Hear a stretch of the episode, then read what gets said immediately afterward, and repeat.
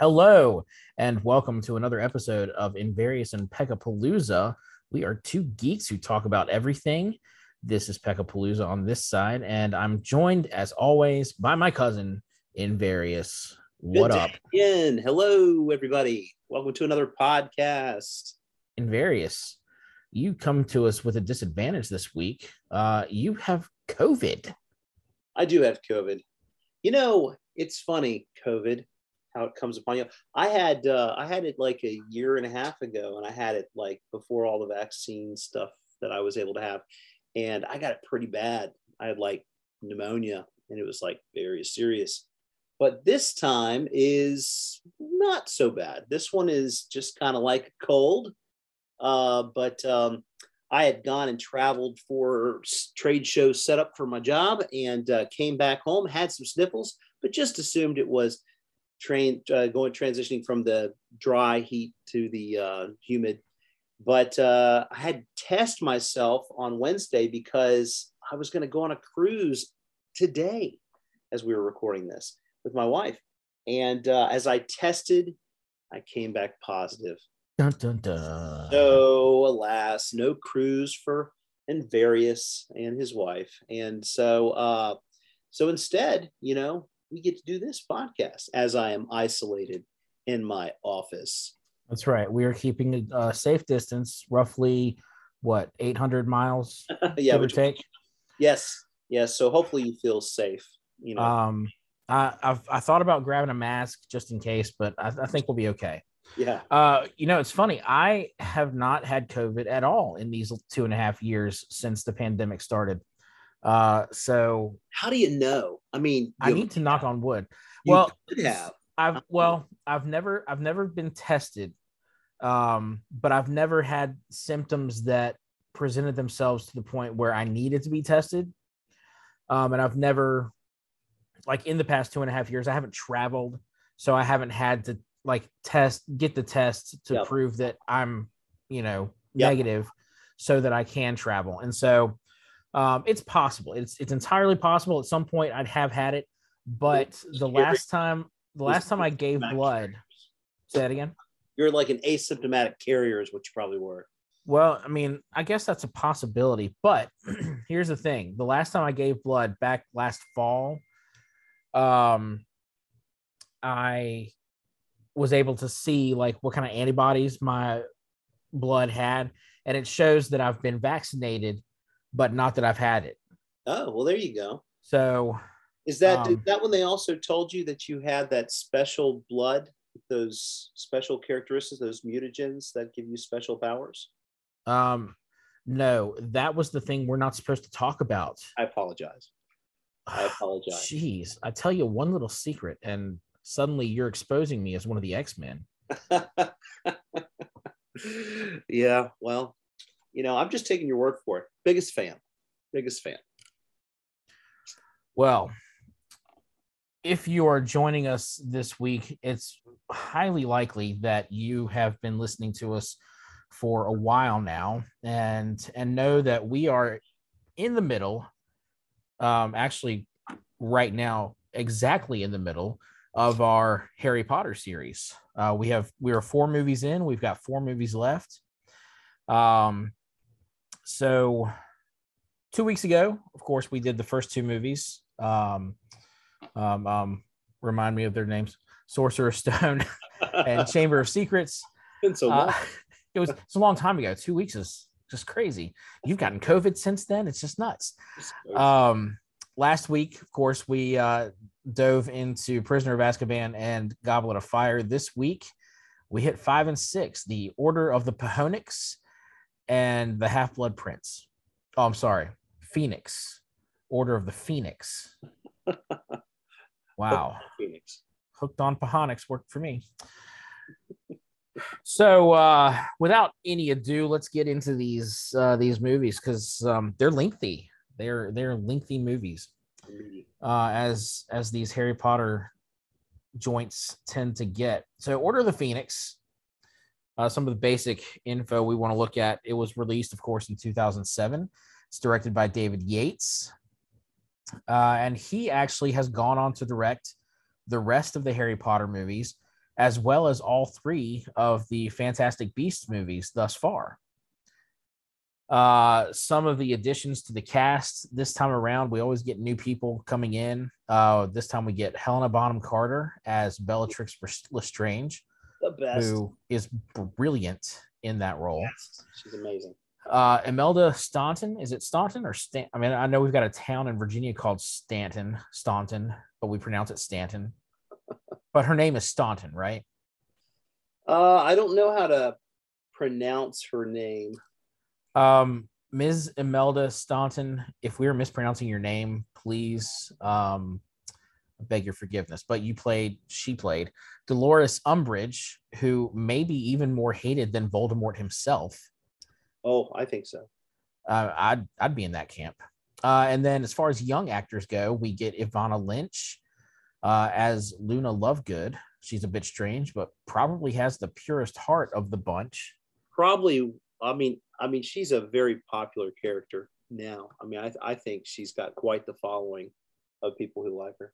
Yeah, yeah, she is. She's very popular um, from the books as well. Uh, you know, oh, not just not just from the movies, but but the actress who plays her um, did just a phenomenal job. And she wasn't even an actress before she took on this role. She was just a, a fan of the books.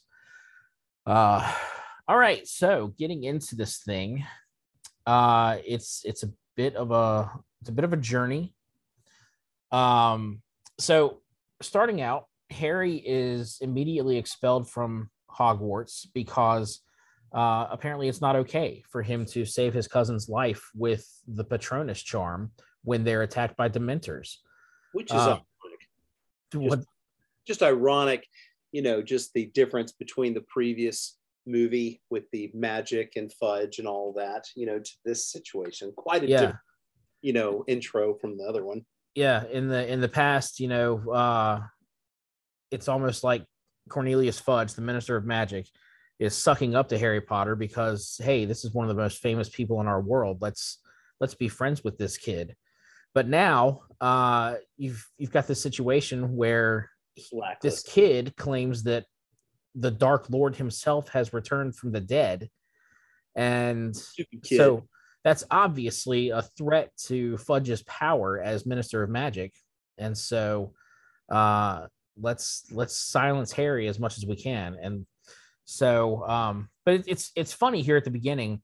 Uh, you know, after he receives the letter saying he's expelled from Hogwarts, uh, several members of the Order of the Phoenix show up to take Harry to uh, what's the address? Grimmauld Place. Grimmauld Place. It's uh, what's the? Is it number twelve? I think it might be twelve or thirteen. It's something like that. Man, it, we're really good at this. We all the Harry Potter fans out there are going to be like, "You guys suck." uh, it's Grimmauld Place, okay? It's it's Sirius 12, Black's family home. Twelve Grimmauld Place. You were right, man. You got uh, you got this. Twelve. Be confident, Trey. You be confident. Okay, I'm working on it. so scared. This is only like our tenth episode, and I'm just like so nervous. Um, all right, so so it's not okay for for Harry to save his and his cousin's life with the Patronus, but it's fine for a flock of wizards to fly on broomstick just above the surface of the Thames, like barely dodging boats. I mean, it's not late at night. There's it's early in the evening. And I mean, there's got to be people who see them, right? Muggles everywhere. And but but everyone's okay with this. Yeah. All right. So one of the things that uh, that it's it's easy to notice real early on is Harry's attitude uh, in this movie. Yep. Um, and in the book. Now I'm going to admit something. The first time I read the book, I absolutely hated Harry. I hated him. I hated his attitude. I hated the way he treated his friends. I hated the way he treated uh, everybody because I don't know because his attitude is horrible. Yeah. Um, the next time I read the book, after I reread the series, you know, went back through and I read Order of the Phoenix a second time, it was different. It was like I was processing it differently and I completely get it now. Yeah. And I'm just like, of course he has a bad attitude and is hateful toward everyone. All right. He witnessed Voldemort's return and the murder of Cedric, and no one believes him. Yeah. He's being attacked by the Ministry of Magic. The government is attacking him. The media is attacking him. He's had no contact from any of his friends all summer, and then finds out that that was on the orders of Dumbledore, his mentor.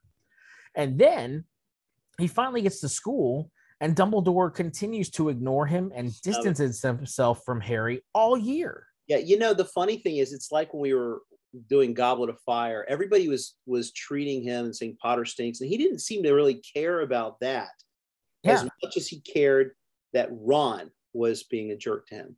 And it's and it's like everything's like he the kid can endure a lot. He can endure the entire wizarding world thinking he's like an idiot or, or a dummy or or or a liar even.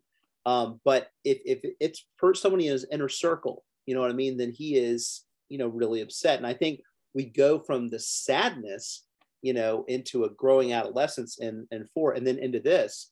And it's really hard because you know, you know, this you got this problem where Dumbledore is he's just expectant to talk to him or have this moment with him, especially when he's in the courtroom. You know what I mean? Yeah. And he just doesn't even look at him. Yeah.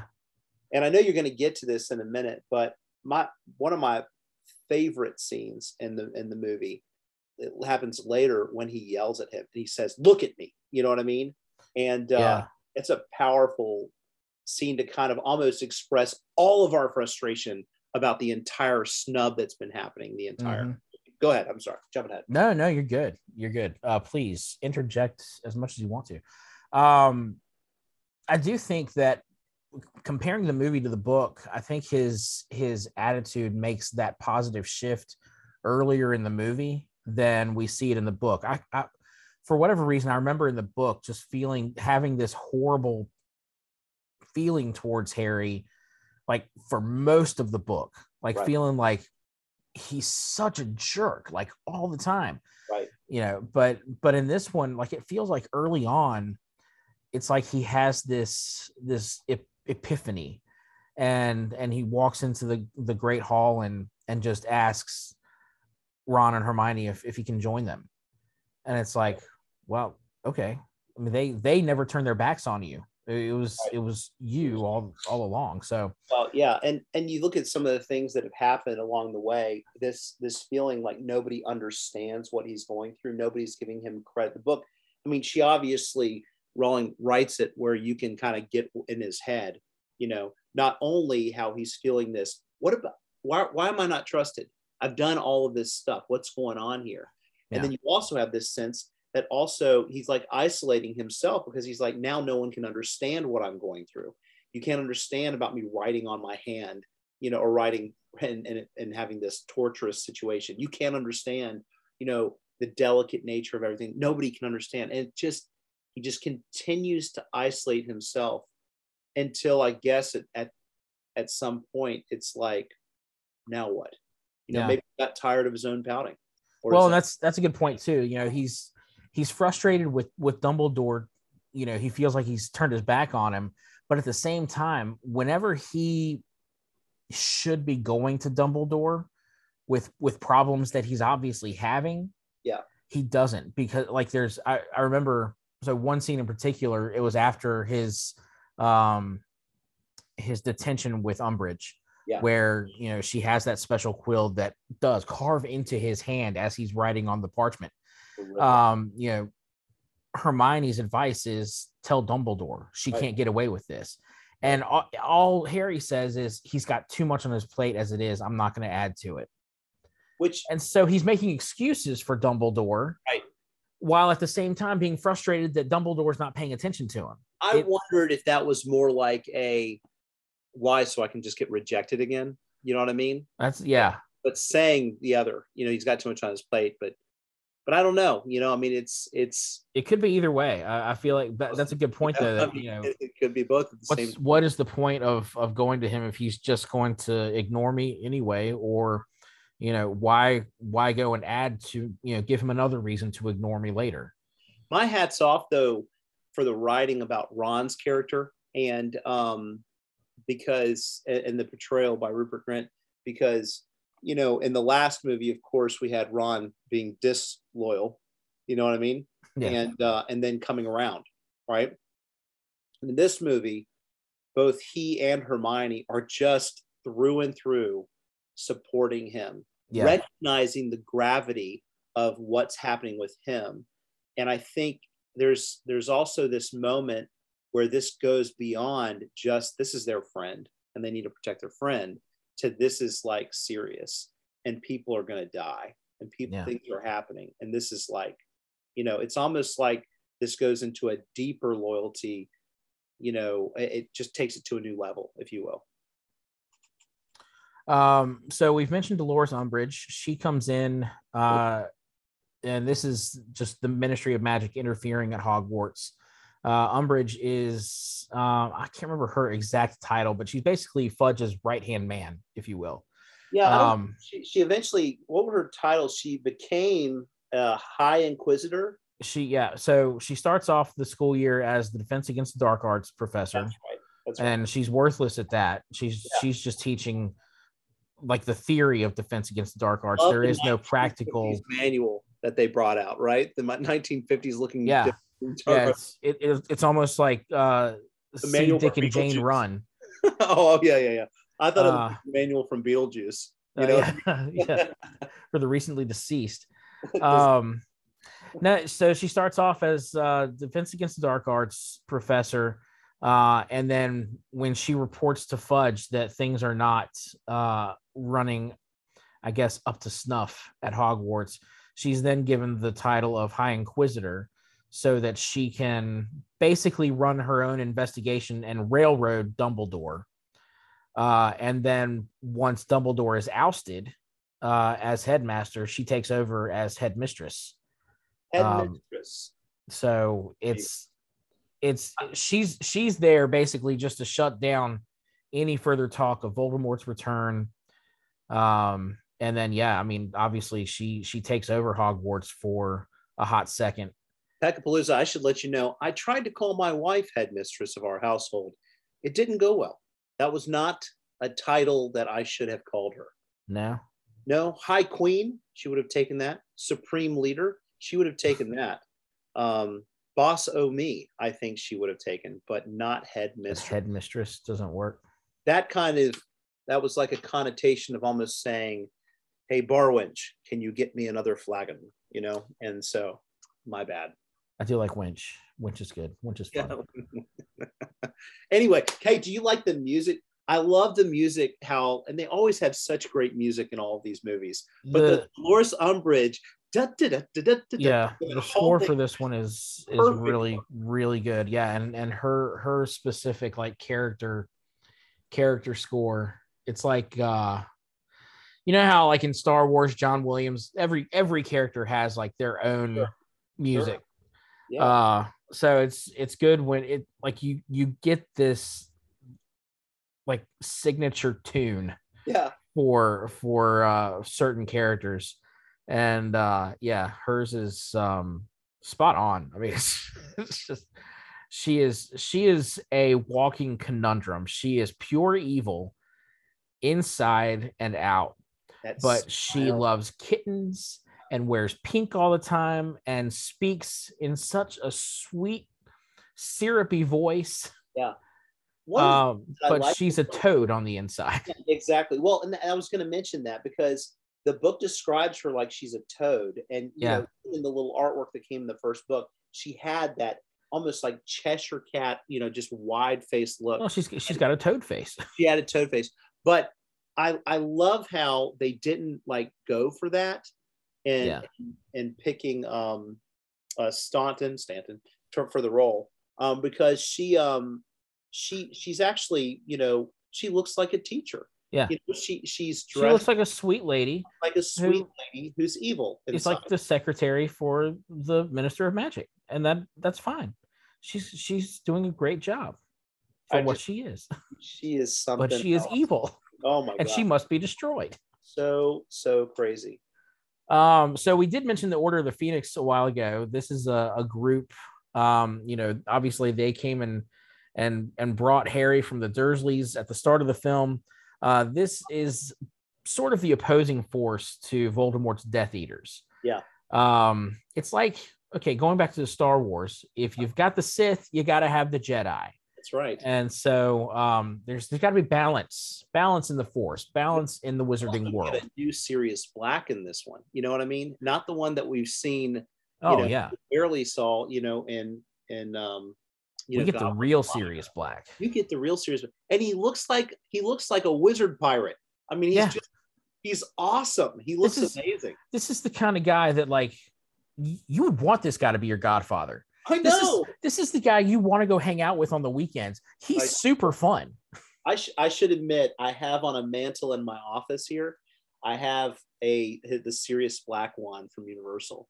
you know, Nice. I've got. I'm such a fan. I, I, you know, of course, Gary Oldman as well. But man, his character is so flippin' cool. And and just even just looking at Harry and and and and that whole discussion, you know, about his involvement and and him agreeing with Harry. He sees in Harry like we need to empower these these kids are who we were Yeah. and we- they need support and you know you have you know uh, uh, you have molly of course and then you even have uh, loomis you know just trying to I mean Lupin.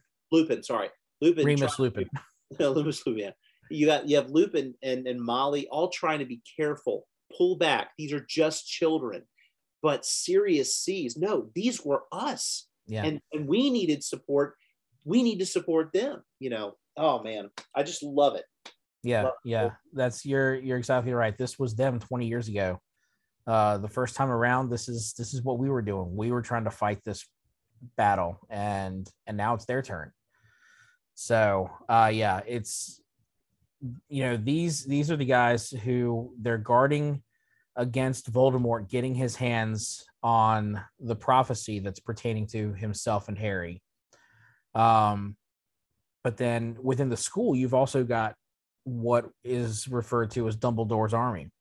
So, because Umbridge is not teaching practical defense against the dark arts to the students, uh, a whole slew of them hatched this idea for Harry to teach what he has learned practically over the years, and and they're really impressed with him because he has faced Voldemort twice, three times in the past. Um, he's proven that he can uh, produce a full-bodied uh, Patronus, which is well beyond the what a third year should have been able to do at the time that he first did it. Right. Um, one problem I have, so so we've got the character of Cho Chang who returns, uh, and we knew Harry had a, a crush on her. Yep. Uh, in his fourth year, uh, Yep. in the last movie, but of course she was dating Cedric. Yep. Uh, up until his untimely death. Yep. Uh, but you know now now they're they're back and there's clearly an attraction for each other. Yep. Um, but so this is this is a thing that it's it's uh, an obvious difference from the book, and again, it's something that that probably had to happen just for the sake of time. But in the book, you know, it's never intended for them to be. "Oh, This is the couple that's going to make it, right? Cho and Harry are just. yeah It's it's a puppy love. It's a first crush thing yeah that sort of thing and and so in the book they kind of drift apart because they simply don't have anything in common Right. but in the movie they split because uh it it's cho that reveals the secret of dumbledore's army because umbridge interrogates her and uses Veritaserum serum to force her to tell the which truth they, did, which they didn't know which they didn't know. They find that out at the end. And finding that out, one would think that absolves her of any wrongdoing, and Harry would have forgiven her and given her another chance. But yeah there's nothing mentioned. It's just, all right, that didn't work out. Move on to Ginny. It's fine. as one who has been through a relationship that ended abruptly only to realize that it didn't need to end abruptly and then realizing days later oh it's about time it should have ended anyway you know i can say that maybe it could have been one of those situations where it's like you know we're good it's good good. You know, just kind of let it go from Let's there. just call it a day. Let's just call it a day. You know, you do you, you know, but uh yeah, yeah, that was, you know, there's it's kind of brushed under the rug a little bit. It's like, oh, Veritaserum, my bad. You know what I mean? It's just kind of gone. Yeah. You know what I mean? It's like you really treated her like crap, you know. Remember that show thing? Could you not remember that? Let's forget that she was a thing. Cho. I mean, you got to think. You got you got two, three things going on here. One, she loses her boyfriend, who's killed. Who's Voldemort's first, you know, kill. Not first kill because he killed the caretaker. Well, guy. technically, Wormtail killed him. Yeah. Oh, that's true. That's true. Wormtail killed. But still, you know, he's loses the boyfriend. Then she's tortured and put in the lie detector Verit- Veritaserum, and then she gets scapegoated. You know, for being like, you know, the, the revealer. She's the Judas. you know, and then she just gets brushed on the rug and never thought again, thought of again. You know, it's just like, bye, Cho. Good luck. I really did. Uh, you know, one of the one of the like small things if you're if you're paying attention to it. Um, the actress who plays Ginny, Bonnie Wright, Yeah. her name. Yeah. um, does a great job. She she has no lines in this scene, but after they've gone and and had their secret like sign up meeting Yeah. at um uh oh, what's the what's the bar the pub there in in Hogsmeade where they meet it's it's where Aberforth is Is that the three broomsticks?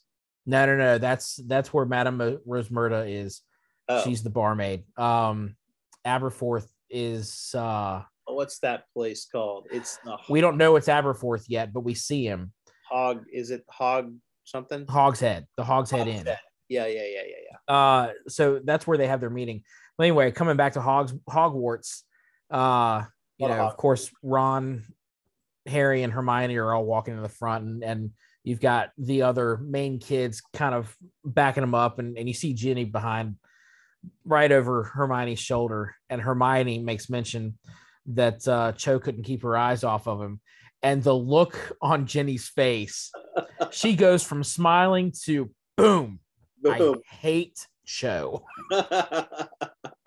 Like just like as soon as she hears Cho's name, it's like, oh, seriously. you know, Cho or, or Ginny, did, did we see you and Cho go off into the Forbidden Forest? You know, at the end of the Cho know, who? Yeah, what are you talking about? oh, you wanted her swept under the rug, so I swept. um, all right. So uh moving on to occlumency. This is a big word that's introduced in this movie and in the book. still a big one. Um, yeah, I, I, I'm still not quite sure what it means. Like Okay. offsides in soccer, I, I just don't get it. Um, so Harry has this. reference. Do what? Is that- is that a Ted Lasso reference? Absolutely, it is. good job. Good job. Uh, so Harry has this unintentional connection to Voldemort and is able to see what he's up to from time to time. He can't really control it. And so the fear is that Voldemort could realize that this connection is there and manipulate Harry, which eventually, of course, he does. In the meantime, Dumbledore has Snape teach Harry how to shield his mind from Dumbledore or from Dumbledore, from Voldemort. Mind. He's so funny. he doesn't. He's so good at. Alan Rickman's just the best, right? He really is. God rest Yep. his soul. Um, so so you've got you've got Snape teaching this, and it's because Snape is so good at it. He has worked as a double agent Yep. for so long that the Dark Lord thinks that Snape is 100% on his side when really he's 100% on Dumbledore's side. which I think is extremely helpful how it blends because it, I mean, really, you wonder like, did no one ever really suspect Snape was, you know, one way or the other? But the idea of introducing this occlumency is, I think, really good to kind of protect his role there, you know? Yeah. But it also creates a window for you to think in the next one that, wait a second, Maybe he's using occlumency to fool Dumbledore. exactly. Yeah, and that, that and that was I, again. This goes back to the the brilliance of of you know this story overall. It's throughout all of these books, you have this constant question in your mind: Is Snape a good guy? Yeah, is, is he a bad guy? What's what's going on here? We know he used to be a Death Eater. Yeah. But if Voldemort has returned, you know, is is he gonna go back to Voldemort? And so I don't think we talked about it last week, and I hate that I left this out. But there's a scene uh, at the end of, or you know, at the end of the second act, I guess, of of Prisoner of Azkaban. They're coming back out of the Shrieking Shack. Yeah. And and Snape is pissed off that Harry attacked him. Yeah, But it's at this same moment that Lupin is transforming into a werewolf yeah, and Snape throws himself in front of the kids and holds them back to keep them safe from the werewolf. If you want to see Snape's true intentions in these movies, right look at that scene. That Yeah. tells you everything you need to know about the real Severus Snape. yeah, yeah. No, that's that's very true. I mean, honestly, it's uh, yeah, it, it it's something else. His character and how that arc goes, but that whole scene where he's he's he's training with Harry there, and then of course Harry is a great young wizard, and so he catches on. Of course, he's got the gumption to want to keep Snape out of his mind anyway, but it backfires. it? Well, he so he doesn't just doesn't just shield his his mind from from uh from Snape at that point when they're you know when they're practicing. He it's it's almost like he causes Snape's legilimens to backfire. Did you And say, say that again? Legilimens. Legilimens. So Good that's what it's called. That's what it's called when you're reading someone's mind. Occlumency is what it is when you're trying to block them from reading your mind. Legilimens. legilimens. Man. That's- Okay, so legilimens is the noun version. So you are a legilimens if you can read others' mind. Legilimency is the reading of people's minds. I would like to be a little. I can't say it. Can't A. Lilliputian. My gracious. I never knew this Yeah. lore and stuff. So so in Fantastic Beasts, uh, when we meet Queenie, Yeah. she is a legilimens. She easily reads people's minds. Okay, I got you. I got you. Wow. Well, thank you, Peckapalooza. That is quite the etymology. You're Uh, welcome. So, Um, so That's one to grow on. yeah so so like diving into when that happens and he gets into snape's mind that whole thing it's like the proof that sure enough james was a bully Oh yeah, he was. James was a bully. He was egged on by Sirius and and Lupin.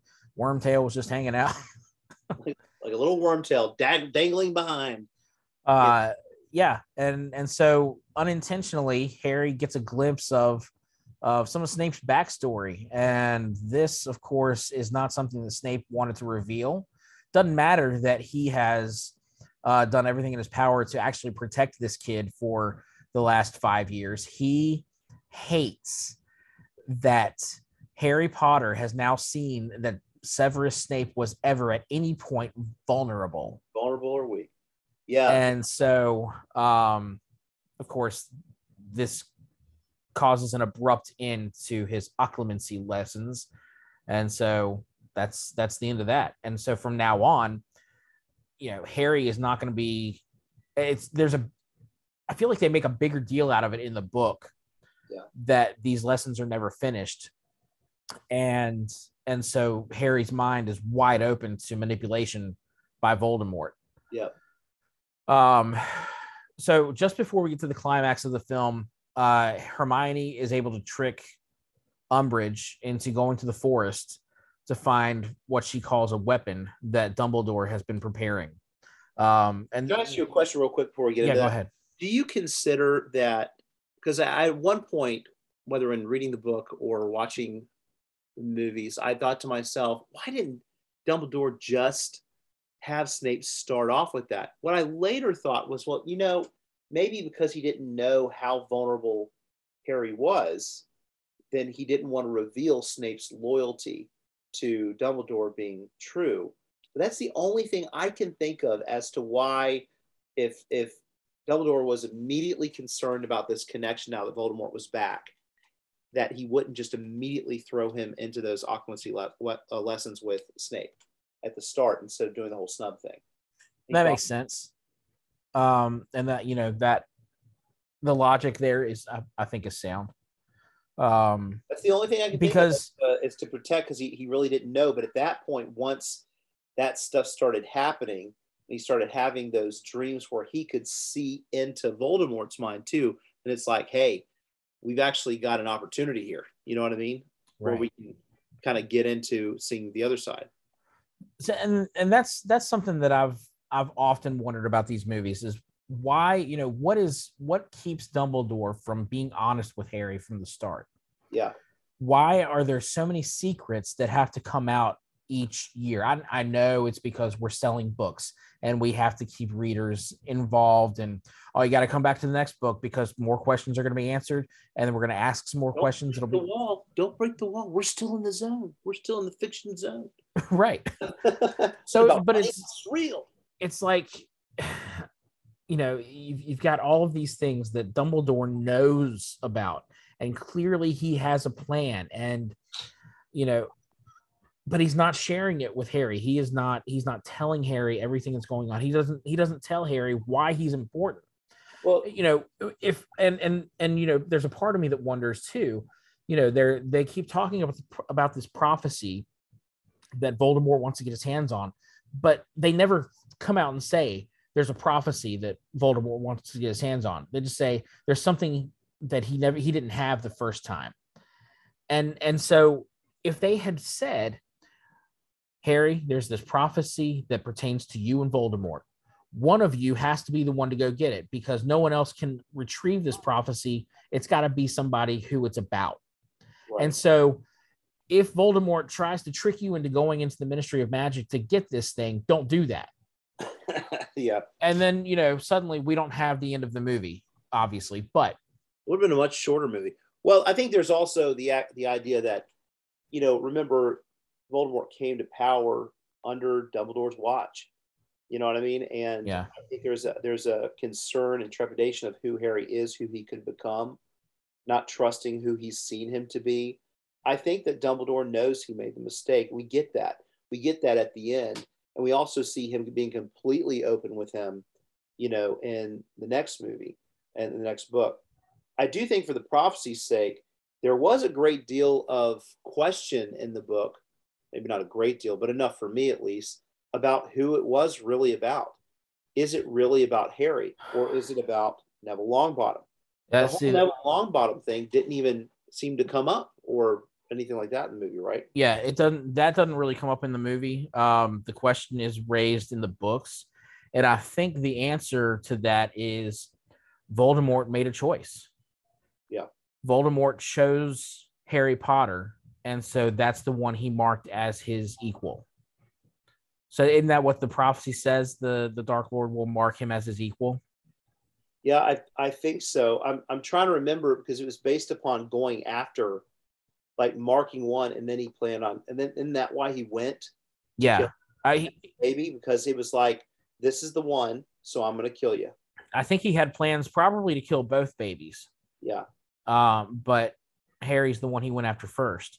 And so Harry is the one who became the chosen one simply because of Voldemort's choice. Yeah.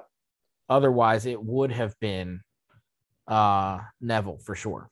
I think there is a lot of uh, the movie has. A, it's just going to be difficult in a movie to explain this without having it be another hour, I suppose. But the book does pretty good, but it still can be pretty confusing for a lot of people about the prophecy, how that came about, why it came about. It the book does give some validation to um, Trelawney, Yeah. Trelawney, who has been so absurd to us, you know, since we've met her two two movies prior, you know, and uh, you know her character's cool. I mean, Emma Emma Thompson, Emma Thompson, yeah, Yeah. she's she's awesome, but um, you know, she's just so stupid and not real and fake and all that stuff, and yet in this movie, not only do you have sympathy for her as she is, you know, just targeted by Umbridge, you know, and and almost kicked out by Umbridge and all that. But then you have this prophecy that was a legit prophecy that was actually spoken by her, Yeah. you know, and so I think that's that's an element that gets missed. And then also just what is the point of a prophecy? Why does that matter? You know, what what does that change about anything? And I, I think I think through the movie, uh, at least the the takeaway with the prophecy is is just uh, showing us that eventually this is going to come down to a, a you know a fight to the death. fight to the death. And I think that's a, I, I definitely think it's a foreshadowing tool. Um, I feel like the book kind of expanded on it being, it made it more epic, you know, not just foreshadowing. Oh, of course the fact that this, this precedes, this is age old. This is bigger than just what feelings and, and a teenage boy. And it doesn't matter that he is, you know, this age and Voldemort is that age. It doesn't matter about this. It mat it, and it ultimately comes down to even wands, and it comes down to you know, you know who has who has the right of of a wand even in these two great forces against. I mean, just the crescendo of these movies coming towards the end, it just becomes insanely epic. Yeah. yeah so many so many little threads that come together to make this huge tapestry that's it's amazing um so what was this okay so they're they're tricking umbridge into thinking that there's some kind of um weapon out in the forbidden forest. Uh but really they're just taking her to meet Grawp uh hagrid's full giant half brother. Um but then dozens of centaurs come from the scene. And they don't take too kindly to Umbridge's racist remarks. yeah, Um, and they drag her away. And I'm I'm sorry, this is going to sound horrible, but it's it's a real shame that the centaurs uh, didn't just kill her in the process. yeah. I'm just, I'm just going to put that out there. Hmm. There's uh, there's some theory on on all that about what happened to her afterwards, and it can be pretty dark. I was going to say, is this inappropriate? It's it's For- probably appropriate, yeah. But you know, ultimately, we know she doesn't die. you Right. know. Um, I think it's been put out there that the belief is that Dumbledore saved her. You know, and uh, and somehow that I don't know there's any literature to support that or anything like that. Maybe maybe um, you know maybe Rowling came out and be like, yeah, Dumbledore saved her. One of those one of those random tweets that she put out. but um but yeah so uh yeah she she's out she's done at that point but then you had it's almost like that you c- you could have like ended the movie there it's like yay but no we get a whole nother epic conclusion yeah. part. Now we have to have the big fight at the Ministry of Magic. Um, incredible Yeah. Uh, so so Harry has obviously he's he's failed his occlumency, and uh, he's getting this image of Voldemort, um, torturing Sirius in the Department of Mysteries where the prophecy is being held, and uh, so you know of course with it being Sirius that's in danger, Harry is gung ho to go uh, save his godfather. So uh, he and and several other members of Dumbledore's army take flight on Thestrals. Now I'm not sure how they do this because uh, at this point, aren't we under the impression that only Harry and Luna can actually see the Thestrals? yeah so the rest of them are just riding air Yeah. but i think they're all like scared that way and then when they when they're playing the movie they're just like riding invisible flying skeletal horses. yes Um, but they get to the Ministry of Magic. They face down Death Eaters. Uh, chaos ensues. The Order of the Phoenix arrives. More chaos ensues. So, are we to assu- assume that, of course, Sirius was being tortured by Voldemort, and so the rest of the Order comes in and saves him, rescues him, and Oh, that's right. No, I, I left that part out. That was all fake. Voldemort planted that idea in Harry's mind. See, if he had finished his occlumency class, then maybe he wouldn't have fallen for that stuff. But Lies. trickery. deceit, churlishness. Uh, so yeah, that's They fall down, and you got it's just an empty archway, Harry. uh, no, it's not. Not what is that thing? Uh, I think it's a veil to uh, the Veil other side. Side. um, because I I think it's one of those in the book. I think it's uh, again, it's one of those things. Someone who's witnessed death is the only one who can hear the whispers on the other side. So for those listening in, recall that the prophecy was obtained by Harry. They've got it there. And then they broke it. Malfoy takes it, and uh, but then as everybody swoops in, he drops it and it breaks. Uh, Malfoy just is kind of losing his his place Lucius. here. Lucius Malfoy, not Draco. Lucius. What did I say, Draco? I said No, you just said Malfoy. I just wanted to make sure that we're clear that this is the elder Malfoy. Lucius. Um, Yeah, I but love I love Harry and Sirius fighting side by side, and Sirius mistakenly calling Harry James. yeah, It's James. it's this beautiful moment between the two of them, and then suddenly you get Avada Kedavra Well, from and there's, and there's no music. That's probably the thing that ends up being so uh, dreadful is that you're you're having all this music and everybody's fighting and doing things all of a sudden, and then you just have this pause. the score cuts out, score no cuts out, voices. They're just, and of course, great job, James. And then Avada Kedavra by uh, Bellatrix. and he's dead before he falls through the veil. Yep. But The falling through the veil, just, it. The movie kind of makes it like he's still kind of alive. Like it's like yeah, no, like- works, as we know. it's it's clear in the book that you know the the killing curse is what kills him, and he's yeah. he's dead before he falls through. But uh Daniel Radcliffe uh in that scene, you know, everything's silent. You're you're not hearing him scream, But you see it. but the gosh, the the pain that Yeah. he delivers in that scene Away is fantastic. And he gets away and he runs down, you know, runs after her. Uh yeah, yeah, goes after Bellatrix. She is uh singing her own praises for killing Sirius Black. Um Which that's her her cousin. her cousin, yeah. cousin. Yeah. Um so that Peckapalooza, I would never use the Avada Kedavra on you, cousin. I appreciate that. I'm not gonna make that same promise. I wouldn't use on you. I might, I might use the other one though. The Imperius. Imperius. Well, all you gotta do is say please and I'll do stuff for you, man. That's not true. I have I have so many examples of that that that's not true. Do you? Do you? I don't know. Um, all right. So so then we come down to what is essentially the final battle of this movie Voldemort versus Dumbledore. oh, so Both of these good. guys, you know, they arrive there in the the main lobby of the Ministry of Magic, and uh calls him Tom Riddle. He doesn't even. He doesn't. yeah, even he doesn't call him Voldemort. He doesn't give him that respect. It's like he's- you've got people that are like, "Hugh must not be named," right? And then Harry's like, "Oh, it's Voldemort." And everybody's, like, "Oh my gosh!" And Dumbledore's like, "It's Tom. He's just Tom. What's up, Tom? What's up, Tom?" You know. And uh, I love the chat. The chapter title in the book is the only one he ever feared.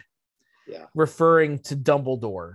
so good. and it's like so so you you know it in the movie that Voldemort he is all uh hot air when he when he's talking about killing Dumbledore because he he knows he can't do it. He knows that Dumbledore is a more powerful wizard than he is. He just knows, and you know, you got to know when he stepped in the room, he peed a little. You know, what I mean? Voldemort had a little pee a little. uh, he probably crapped himself. That's true. Uh how do you know so much about oops I crapped my pants? Because I'm wearing them and I just did. Uh so Saturday Night Live. yeah, Oh yeah, that's right. love Saturday Night Live. So at this point, you know, they have their little back and forth CGI battle. Lava Uh, wands. They had lava wands. Well, yeah, lava, uh, shards of glass that turn into dust. I love that scene when he Voldemort is doing his power and he has his power move and it's like comes in it's silent and he goes bah and he just like screams and yells and all the glass shatters. Yeah. That scene was like Ralph Fiennes. I mean, he's so good at all that. In the ride at Universal, they've got the Escape from Green Gringotts and you see Voldemort and he does that fire thing where he holds his hand out and he t- sticks his tongue out and the fireball comes out, you know, and, and it goes up in the air.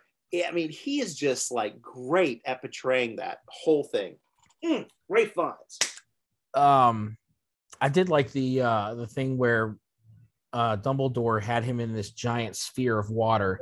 And I was like, just drown him, just drown him, drown him. Let's end it now. Did it remind you of Willow? Do you remember and when when uh Bavmorda and uh and uh, what's her face are fighting? Um uh the witch or the the one that's the one that's the uh the good witch. Remember they're fighting and she does she does the water at her and all that stuff, and then she turns her and and and she's like flipping her around the water and all that. Remember I that scene? Remember.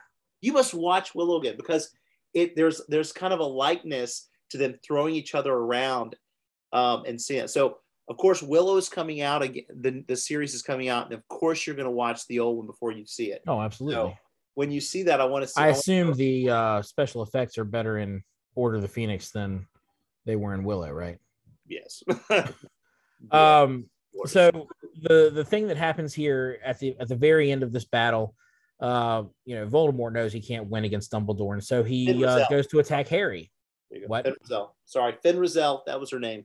Oh, Fin Raziel was the good witch. All right. that has nothing to do with what we're talking about. Move on. Move on. Move on. Uh, so Voldemort attempts to possess Harry and basically, you know, gets into his mind um, again. But this is again where we see that Harry's choices are what really separate him from Voldemort, and and he's able to fight back within himself, uh, almost just by showing pity Yeah. to to Voldemort and and just being like, you know, I have people that I care about and you Yeah. don't. You you Yeah, don't know how to feel line. love. You can't have friends and I feel bad for you. always feeling yeah what what a line you know i mean it's almost like that that line that jennifer connelly does you know in lab You have no power over me. you have no power over me And then of course the Minister of Magic and all of his flunkies show up and they get a split second view of oh, he's back. Oh yeah, duh. You think? Harry potter you know man that's it's such a good scene so uh and then at the end the, the one you know, one of the last lines that harry delivers um you know he's he's talking to ron and hermione and and just pointing out that the thing that separates them from voldemort and his death eaters is they have something worth fighting for. Yeah. Um and you know obviously again we we we know from you know future installments and and knowing more about voldemort from the books you know he's not capable of love. He is incapable of of forming these relationships that harry just come naturally to him. And Yeah. so so he has people he has a, a life that's worth fighting for where voldemort he doesn't care about anybody around him. All he cares about is his power. Yeah his power and survival. Yeah it's true. And really his survival is is only about keeping holding on to that power. Yeah. yeah. So so he he doesn't really truly have anything to hold on to no attachments no love the And more ultimately, of course, we see in King's Cross at the very end of everything what he really is. yeah the shriveled up little baby version um right. any other thoughts on uh order of the phoenix before we move on to half blood prince uh, no, I mean, um, no, I think I think that's good. I think it was a, a good a good run, rundown. All right, so headed into uh, Half Blood Prince. Uh, let's see here. So we had this one here in 2007, um, and then Half Blood Prince was 2009, two years later. Mhm. and uh, you know again just like in this last movie in order of the phoenix everybody's got a pretty good haircut at this time you know they've moved on from you know luckily the the the uh, professor of haircutting and cosmetology is back you know from there. i wonder if david yates had something to do with that coming in as director be like all right guys first of all everybody gets a haircut you know so first thing we're gonna do, like the thing that Alfonso Cuarón did in the third one was like essays, essays. I want you to tell me who your character is. yeah that's right But David Yeah. Yates is like, screw essays. I want haircuts for all the boys. haircuts for the boys um This isn't the I- I- '60s. I think uh, one thing that should be noted is we're going through all of these, and of course, we're talking about the different directors. And David Yates again does this movie, uh, Half Blood Prince, but uh, the screenplay uh, writer was Steve Kloves, and I think he's done them all, hasn't he? Yeah, yeah. He um, he did them all. So we're talking about the dialogue that took it from the book to the screen. I mean, this is this guy, and of course, he did it with J.K. Rowling. So you know, it wasn't you know, entirely just him doing it, but you know, that is something to have had that consistency for the characters and their dialogue and their mannerisms and the things that they would say to one another. And he's um, the one too who, uh, like, he's openly admitted that Hermione's his favorite character, and so yeah. there are a lot of like lines from the books that he has taken from other characters and given to Hermione just because he wants her to say them instead. Oh yeah, yeah, yeah, absolutely. Well, so this this movie at this point, because I think there was a lot of time spent on setting up the epic, uh, you know, the epic nature and journey, or where we're headed, coming to an end here. You know, and even kind of getting to know who Harry is and who Harry is going to be in this journey. Um, at this point, now we're really going to be in the action uh, from here on. You know, we got three more, you know, installments here, two books really, but three movies between this one and then the Deathly Hallows. So, you know, this one starts off um, in a pretty dark, dark place. One second. That was a moment for a COVID cough. Brought to you by COVID. Um, so, starting off, uh, you know, we get uh, a pretty, pretty dark situation going on. Um, kind of two different ways. One, we've got uh, a vision into where Snape lives, you know, a little bit, right? Yeah. We get to see on one side, you know, Snape's, you know, humble abode. and we get to meet for the first time uh, Draco Malfoy's mom, uh, accompanied by um, Helena Carter, uh, who is um, Bellatrix Lestrange. They come to Snape. They're sisters, right? Yep, and they have a very Narcissa conversation. Yeah, it's Narcissa, and uh, she is a black, right? She, well, Lestrange. Lestrange, that's right. Sorry, Lestrange. But they are cousins of the Sirius and Regulus, and so um, they come to have a what is a cryptic conversation with um, with Snape. One of my favorite lines in this little part is when Snape says to Bellatrix, he's like, Bellatrix, we do not touch other people's things, or this something like that. Doesn't he say so, some line that's pretty funny, like we must not touch, we must not touch things that aren't ours, or something like that. He's so funny. But um, they get together, and basically, there is a task to be performed that is Draco's to perform, whatever it may be. Something Voldemort's tasked him with. Yeah, yeah. yeah Voldemort's tasked Draco Malfoy of all people to do it, and uh, you know, he's kind of egged on by Bellatrix. You'll give it your best, I'm sure, to protect Draco and make sure he does it or to ensure that he does it. But they in, instill this unbreakable vow. First time we've seen this one. And it is a deal. I mean, it is like a deal with the devil. I mean, this is a, a, a wand, a binding thing. And if you don't do it, you die. So he has basically said that he will um, help Draco fulfill the task that has been assigned to him, whatever it may be. All right, so that's one. We get a little setup there. We also get to see Harry, and Harry's having a fine old time hanging out at a, a late night diner, about to pick up the waitress. Good job, Harry. We don't need no Joe, you know. talk about that tosser, Harry Potter. A tosser, Harry Potter. Which don't look up what a tosser means. That's no. not a good idea. Don't do that. Um, Tulsa, really? Yeah, that's that's not a good idea.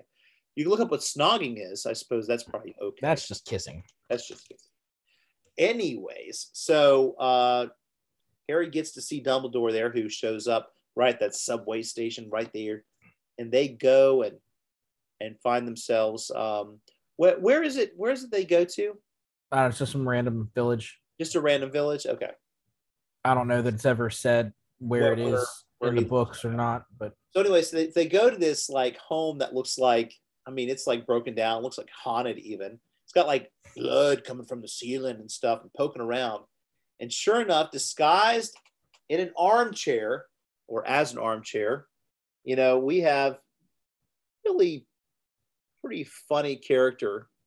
Um, who's it play? Who's he played by? Jim Broadbent. Oh yeah, Jim Broadbent.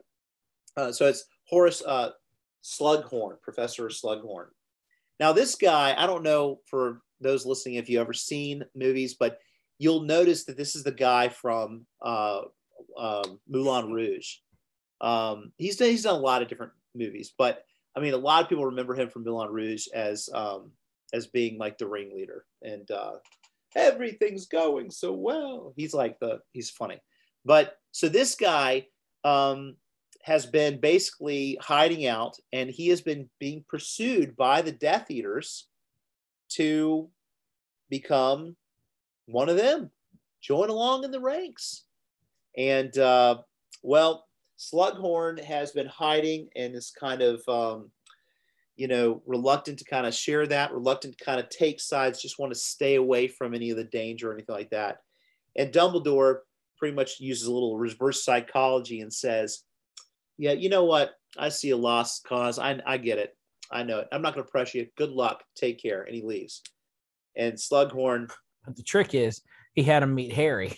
Yeah, he had him meet Harry. and Harry um, quickly learns that when Slughorn was a professor at Hogwarts, he actually taught his mom Lily. Yeah, and Slughorn is is easily drawn to uh, students who he believes will one day acquire fame and or fortune. Right. That's Right. just what he's drawn to. Yeah, he's got a he's got a very prideful about. He's got like a mantle with pictures and all these things in it. Yeah. Uh, what's it? Uh, Dumbledore calls it collecting students. Um, he's, he- and and when he's there in that that house, he's showing off his his pictures. Um, and isn't his mom? His mom is in one of them. Uh, I think it's a class picture, but his mom is is standing right next to uh, Professor Slughorn and is and he's very proud to have have taught Lily Potter. Yeah, Um, but Yeah. you know, he's he's showing off others. He's showing off like the the the student who would one day have become the editor of the Daily Prophet. yeah. Uh, one of the um members or one of the team members of the Holyhead Harpies, the Quidditch Yeah. team, gets Yeah. him tickets whenever he wants them. he wants, yeah, and all that stuff. And it's and so anyway, he's very proud of that. You could tell he has an affinity. I think at throughout the movie, you're kind of getting to know whether or not he is a genuine person or not a genuine person. And uh, ultimately, he really is a, a genuine person and not just fake or anything like that. Yeah. But you know, the whole purpose of this is he is essential, and you come to learn to not to go scene by scene, but rather you come to learn that the whole point of getting there is to uh, get a, a memory out of him Mhm. uh, that is an accurate memory, not a false memory, but an accurate telling of what Voldemort has been up to or after since he was a kid at Hogwarts. What Yeah. the whole thing's about, and um, and so they they accomplished that task for him to come. Now I skipped over this part, but we know that the Death Eaters are active and that they are violent and dangerous because we see a, a Muggle attack uh, in London uh, right at the get go. We see Yeah. the uh, bridge in London just like get, you know, uh, ripped apart. Was that the Millennium Bridge? Yeah, it's that that that, that new contemporary one. Well, not new anymore, but you know, Well, yeah, now it's in the Thames. yeah. But they also they also kidnapped Ollivander. they did. They went and killed, kidnapped Ollivander, and we get to see Fenrir, uh, Greyback, which So- confuses uh, not to interrupt but fenrir greyback as a death eater confuses me i think in the books he's kind of on the fringes of being a death, eat, death eater Yeah, but like uh, obviously here he is front and center and and that confuses me because you know with with voldemort being as racist as he is Yeah. uh, you know with you know believing in in in you know pure bloods Bloods. and uh which you know again is is just crazy to think of because he himself is a half blood yeah, I know. um, but uh, you know, for him to allow Fenrir Grey- Greyback, a full-blown werewolf, to be a part of his inner circle, it just seems crazy to me. you know, I'll I'll also share something that that's that's bothered me about it too, and maybe you know an answer that works this out. But you know how in Disney we have Pluto and we have Goofy. And Yes, both dogs. of them are dogs, Yeah. and yet Goofy is like almost like he's he's He you know, wears clothes. He he drives a car. He has a kid. he's a dog. He's a normal dog. Well, then we've got Lupin. You know what I mean? Who is like when it he turns into a werewolf, that guy's a werewolf. We're talking American werewolf in London kind of werewolf, right? And then you've got Fenrir Great Fenrir Greyback here, who's like a half one. You know Yeah. what I mean? He he looks like he's in the middle of transforming the entire time. Yeah, I, I so do you you know what he looks like? He looks like Liev Schreiber in X-Men Origins, you know, the the yeah. Yeah, he's saber Sabretooth. Yeah, Sabretooth. So is that am I missing something? I mean, I why think it's just a versions of werewolves. I think it's just a, a makeup decision. Just we're we're showing off that this is Fenrir Greyback. We want you to know he's a werewolf without him actually transforming into full blown werewolf. Okay, okay, gotcha, gotcha. All right, well, we're just gonna just gonna let that one go into the script. yeah. So anyway, so he, they do they take Ollivander, um, but why? Well, that's not something we find out until Deathly Hallows, That's right. part two. So, you know, and it's something easily forgettable. You know what I mean? And so I think that we have crazy things going on with the Death Eaters, you know, and um, and so as we approach going to the school and and getting um, you know Slughorn involved and and uh, as now the potions professor, the potions professor, and Yeah. that's crazy because Snape has been the potions professor and has always wanted to be the dark arts professor. And guess what? He now is. he is. And it's funny going into the school year. I, I think even I remember reading the book. You know, when they went to recruit Slughorn, I'm thinking, oh, he taught defense against the dark arts back Right. in the day, right. and so so we're we're trying to bring this guy back. No, you get to school and he's the potions guy. Yeah. The What? guy. Well, so you know, it's it's it's crazy though. You know, you get uh, a new element in the school year with he's like hosting like parties, little cotillion get-togethers with the kids. You know what I mean? He's collecting his students. He's collecting his students. You've got, um, and then you have this budding romantic relationship between Ron and Hermione, Oh, there's love in the air all over the place. It's all over the place. Like it's and, it's ridiculous. Like the hormones are going crazy this year. and this one had more of that than ever. You just don't have a lot of room for it, like in in Deathly Hallows. Now, Deathly Hallows did have its romantic elements in it, definitely, but this movie allowed for us to be able to see the the the teenage uh, love issues that go on in the, in the high school. You know, I mean this this one was like classic. One of my favorite scenes was when Ron is recovering in the hospital Mm. and he's Mhm. he's asleep, and the girl who's what's the girl's name? Lavender. Lavender. Oh, she was obnoxious. Oh, she- one one. Run, run. She comes in there and she's just all about him, and just having all the teachers in the background just kind of watching, you know. Oh, this is awkward. and then Dumbledore says as, as they she runs out crying, you know, know the sting of oh. young love. that's right. He's like, oh, to be young to feel love's cold sting. You know what I mean? Which is kind of actually funny for him. You know what I mean? Especially who felt really loves sting as we learn later. but you know, Spoilers. Sorry but anyway, so um, we have that going on. We have this relationship with uh, Harry and um, and uh, Ginny. Um, I should point out, uh, and and probably should have covered this earlier, but man, we we really see that the Weasleys suffer, you know, in their own home. Which, uh, so this is last week when we talked about which of these movies I like better, and I said I liked Order of the Phoenix better than this one. This is one of the reasons why I disliked Half Blood Prince, um, because that never happened in the book. Yeah, There was never an attack on the Weasley's home, the burrow. yeah, They they completely set this joint on fire. yeah, But then when we get to the beginning of Deathly Hallows, it's fine. Yeah. Well, you know, As if there's never been a fire at all. you don't have to have a fire department in the magical community. You just Sure. Let's just write all that away as magic. The house didn't burn down. you know, my I was always Oh. just sitting there going, why why aren't you guys using like aguamenti? You Well, know what I I'm. Um, like I'm, stand there watching it burn. I'd just be like, everybody's wands out, let's go. Aguamenti. Well, you're watching it and like you're registering this look of pain on everyone's faces as they watch their home burn. And like Yeah. Molly's face, especially, like Devastated. she is devastated. Yeah. But again, you know, the, the the beginning of the very next movie, it's like nothing ever happened. Why put that scene in there at all if we're gonna pretend like it didn't happen? You know, I think I mean, it's not mentioned. I, I sorry, I just I have a problem with it, man. No, no, and I get it. I, I think if anything, it could have been for progression.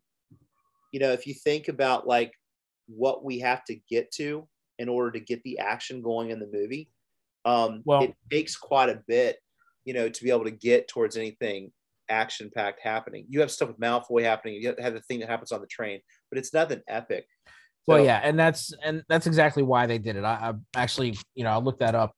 Um, you know, some of the trivia for the for the movie, and they they added that scene simply because they needed some kind of uh action to to happen to you know keep it from being a lighthearted movie. They wanted it to stay in line with the tone of Order of the Phoenix and what they knew was to come in um uh, uh Deathly Hallows. Right. And and they, you know, and and part of that, you know, this bit of trivia too was, you know, why didn't they turn the the final um you know the climax of the movie into a bigger battle between um you know everybody all the you know you had have the uh, Death Eaters that invade Hogwarts, and Yeah. and is again, it's because they didn't they knew they had the Battle of Hogwarts coming up in the final movie, And so they we don't want to repeat ourselves, and so it just turned into. Something much smaller. Right. No, absolutely. Well, you know, I, I, and, and that's, I think that's why it's, it's a bit of a forgettable scene for me, not because it wasn't intense, but because, you know, the book, I think the book just builds progression. I didn't get bored in the book at all. You know what I mean? So Yeah, sometimes with a book, you know, you don't necessarily need that visual stimulation, obviously, because you're not watching anything, but you, you're, you know, there's intrigue, there's mystery, there's things you're trying to figure out, you know, and so that kind of pushes you along to figure out what's happening, and it can carry you for an entire book. But I guess visually, people just need a little more of a pop, maybe. But in any case, you know, uh, to kind of speak to the title of the film, The Half Blood Prince, uh, the reason why we come into that kind of term is because in Harry taking on potions and actually having an interest in potions for the first time ever since Snape isn't, you know, doing it, um, Harry didn't have a, a book, uh, and Ron doesn't either, right? You know, and so they don't have books. They come into the class and uh, they go and, and grab a book from the shelf, and there's like two copies. One is like a nice copy, and the other yeah, one's one's like brand ready- new. Yeah. yeah, one's clearly used. they fight over it, and of course, uh, Ron gets the uh, the the newer one, and um, so Harry ends up with this book that's actually got writing in it, and it says it's the property of the Half Blood Prince, and this little book has like some great tips, you Oh know, yeah, on being able to like do potions. Harry moves to the head of the class. Head of the class, and Slughorn is, you know, teaching that class, and uh, that enables Harry to get a very vital and important uh, thing that for the plot of the the movie and the book, which is liquid luck. Harry is the fir- is is able to create liquid death, right, or whatever the, that the draft of the sleeping death or whatever living, living death. I don't know. That can't potion. So he he makes that uh, best, and then to um, perfection. yeah, to perfection. And so Slughorn awards him with liquid luck. And how jealous is Hermione, by the way? I know, right? It's so it's so good. So um so anyway, so you know the plot's going on. We also see uh, an expansion here on Quidditch where uh, Ron is now trying out, you know, to be on the Quidditch team. I love the scene when there's the, they're doing the tryouts because everybody's kind of talking. Of course, Wood is gone. He's graduated now. Yeah. So Harry's kind of the guy. Harry's He's our like- captain now. He's like, "Hey, everybody, um, uh, just if you uh, wouldn't mind, just need to talk." And, and Ginny's like, "Shut it," you know. And I was like, "Ooh, there's Molly," you know. You know, she's her mother's is not her mother's daughter. So, uh, so anyway, they do the tryouts, and uh, Ron does great, and he is uh, he's going to be the goalie, you know, the keeper. I guess it's a keeper, right? No, they Yeah. call. Keeper. So, um, you know, that's a great thing, but that does kind of get connections there for him to get some fame. And Lavender is all about him, even does a love potion for him. Um, while all this is going on, Dumbledore is actually being quite candid with Harry throughout the entire story and is uh, showing him memories. Now, we've already seen the pensieve before, where you can look into memories. So, Dumbledore actually opens his memories to Harry to look into and to see his first encounter with Tom Riddle when he goes and meets him at an or- orphanage and invites him to come to Hogwarts. And we learn very quickly that Tom Riddle is maybe- Disturbed. yeah, I think disturbed would be right, is in need of counseling, you know? I mean, Uh, it's it's somewhat understandable. He's Yeah. he's had a really rough Yeah. childhood. Yeah. He's picked on at the orphanage. Uh, you know, clearly you you want to feel sorry for him, but at the same time, it's like, wait, this is the most evil guy in the world. Yeah. How sorry for him do you really want to how- feel? Yeah. And how did you get here? Well, I think too, it's it's revealing of Dumbledore's character, how he is like. I mean, you think about an X Men, right? Professor Xavier, you know, and uh, Magneto. You know, they they go when they're younger to go and and meet Jean Grey, you know, and and try to invite students, you know, into their school who would otherwise be not good, right? And uh, and so that that effort and that attempt to try to take kids who may just be misunderstood, who don't understand their powers or whatever the case is, to bring them in, I think that's pretty awesome, right? Well, and I think it's where we see Dumbledore's heart too, is that you know he's he's definitely someone who wants to instruct this kid. He, maybe he sees that he's got a darkness to him, but um, you know, there's there's a hope as a teacher that he is going to be able to um, show him Yeah. a better way.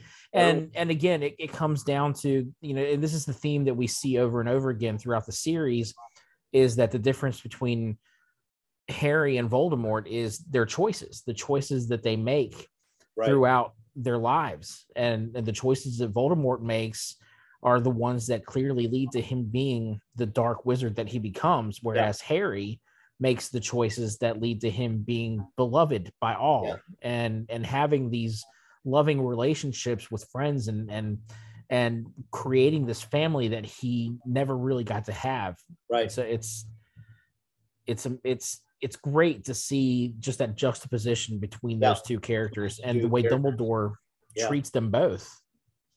Well, and we get to see, you know, and and seeing those memories, you know, Harry's getting to know Voldemort from a young age. Now he's already gotten to know him a little bit through with the diary from Chamber of Secrets and his character there, but but nothing like this, you know. So then we get to see another memory that's actually Slughorn's memory, where Slughorn, you know, is asked um, just some probing questions about something that gets warbled and gerbled in the end, you know. And then he get he gets very uh almost violently Violently angry. angry towards uh Tom. that stuff, you know, but it's off. And Dumbledore says, "Well, the reason why you're confused is because it's a lie. It's not the real memory. Yeah. It's been altered. memory. I need you to get it." And Harry's trying everything he can to try to get this real memory. You know, he's trying to connect and trying to even ask or pose the same kind of questions Tom did, just to try to get the intrigue. And and Slughorn's not having it. Yeah, that just leads to Slughorn getting angry with Harry. Yeah. So ultimately, Harry uses his liquid luck, and um, and he is able to. I mean, at his Daniel Radcliffe's so funny in how he portrays that because It's almost like he's slightly drunk. yeah, he's just happy. You know, like the part when he goes down, they, they go down together to uh Hagrid and Yeah. Aragog to the Aragog funeral, and, and he's just like he, he also has Pinterest. Yeah. Yeah, Hagrid's explaining that the he, people are scared of spiders, and he thinks it's because of their eyes. yeah, Harry's Harry's response and the pincers. it's so good. He's so funny. Ultimately, that leads to them, all three of them, Slughorn, uh, Hagrid, and Harry going back to Hagrid's hut, where Harry is sitting by himself on a very large chair, just feet dangling. You know what I mean? And just almost like he's like a hobbit watching a festival. You know, he's just He's just watching these two guys get drunk. just, just smiling, um, and not in a condescending way, like in an entertained way, like if you were watching, you know, like it's a small world or something, you know. So That's not entertaining. that- That's terrifying. come on, where's your sense of childhood? I got trapped on that ride for 20 minutes. Liar, did you really? Yes, it's horrible. Oh, and it just kept playing. This Over and over. over and over. All right, so Sometimes I still see those faces in my dreams. do they all turn their head to you slowly in your dream? Yes, while singing "It's a Small World" in eight different languages. and they all look at you. Oh my gosh. So anyway, so as uh Hagrid, you know, passes out, Harry has finally a candid conversation with Slughorn. I love how he calls him out. he does. He does. He calls him out because, yeah, it starts off with uh, talking about a, a fish that uh, Slughorn had lost, but the fish actually disappeared the day that uh, Harry's mom died because it was a gift Yeah, that was given to him uh, by by Lily when she was, I guess, you know, at school or later or whatever. She gave him a gift where it was like a lily and it became a fish, and then Yeah. he kept that, and he cherished it, and then when she died, it disappeared. And it's the segue into the conversation because you could tell Slughorn really cared about her and was very saddened by her death, and may even feel responsible for for Voldemort becoming what he became because of their initial conversations that he is buried so deep. So yeah. I think it's I think it's clear that he is he is harboring a great deal of of not just grief for the people who have have been lost in this battle with Voldemort, but but he's also harboring a sense of guilt for sure yeah, uh, for you know just this simple conversation he had with a student one time. Yeah, that that explains something that no one should ever be talking about, and and we'll get to that. But uh, you know, this this moment with you know him talking, it's just like you're talking about him calling him out. I mean, he says you you dishonor her memory if you don't if you don't tell me if you don't talk to me about what you said. Yeah, he and he implores him. He, he you know, be brave like she was, or her death Brave was for nothing. Oh, that's such a such a beautiful moment, and he does. He gives him the memory, and immediately he goes in the pun- with um, uh, Dumbledore, and and they see the real memory, and we're introduced to a new term, a Horcrux, Horcrux. and this dark magic is uh, ability to split your uh, your your soul. And how do you how do you do that again? Murder. Yeah, uh, the way to, you know, of course, Slughorn in the memory reveals to uh, Tom Riddle, you know, still as a, a student, still as a teenager, uh, that the way one splits one's soul is by committing a heinous act, um, and and that act would be murder, and and then and then Voldemort, excuse me, Tom Riddle, has the gall, the unmitigated gall to, uh, Say he wants to do it seven times. yeah, yeah, you know, is it possible to do it seven times? And yeah it's just mortified. He's like good god why would you yeah, why would you do that? But i think there's there's a few different things that we can put together here. One murdering somebody doesn't give you a horcrux. Murdering somebody splits your soul. That's what that enables you to be able to use black magic or dark magic to be able to then to create that split yeah. and put it into an object or even a being and uh, that is that is what happens here and we also know that Voldemort was turned into the way that we we saw him as part of Quirrell in the first movie, um, and he's drinking the unicorn blood. You know, it's even talked about about drinking that. You're like half, you know, not even not even half It's half a life. half a life or something. Yeah. And we A we're already life. introduced to an understanding that Voldemort in his soul, he's a fractured soul. He is he is like in all these elements, but but not all himself, you know. And he, I mean, it is as I think Slughorn says, it's an offense against nature Yeah. you know, murder is. But, you know, just overall, the entire thing is just a gross abnormality to both the natural world and to the magical world. And uh, anyway, so it's it's it's meant to be an extremely sinister, awful, evil, vile thing. What's interesting to me is when Dumbledore learns this, he is staggered to the point that he has to sit down and he is just he he's like I didn't realize it was this serious what's interesting to me about that because is is and i appreciate this explanation in the in the movie the little quick line they do here because he he pulls out the um the ring. He pulls out the um the book the chamber of secrets diary that had tom riddle in it. He's like i knew that this was like dark but i didn't know what it what it was or what it related to now this explains it. Yeah. this explains what this is. And so now we've already got two destroyed Horcruxes with do we know how the the the assumption that there are five more. Do we know how how the ring got destroyed? Yeah. like how he did that? Um he used the sword of Gryffindor. That's right. He- because because the sword has been impregnated with the basilisk va- venom. that's right. That's right. So Um, you've got a few things going into this. You got the basilisk venom is the way and then the um and then the the sword of gryffindor because it's been imbued. But that's it isn't it Uh those are the only ways that like or the ways that we're introduced to in in the coming books and movies. Um you know, they they try to use spells to to destroy Try the next Horcrux they find, but uh, nothing works. Um, Right. Quick question: Where? How did Dumbledore get his hands on the diary again? Uh, Harry gave it back to. Uh, yeah that's that's definitely a plot hole.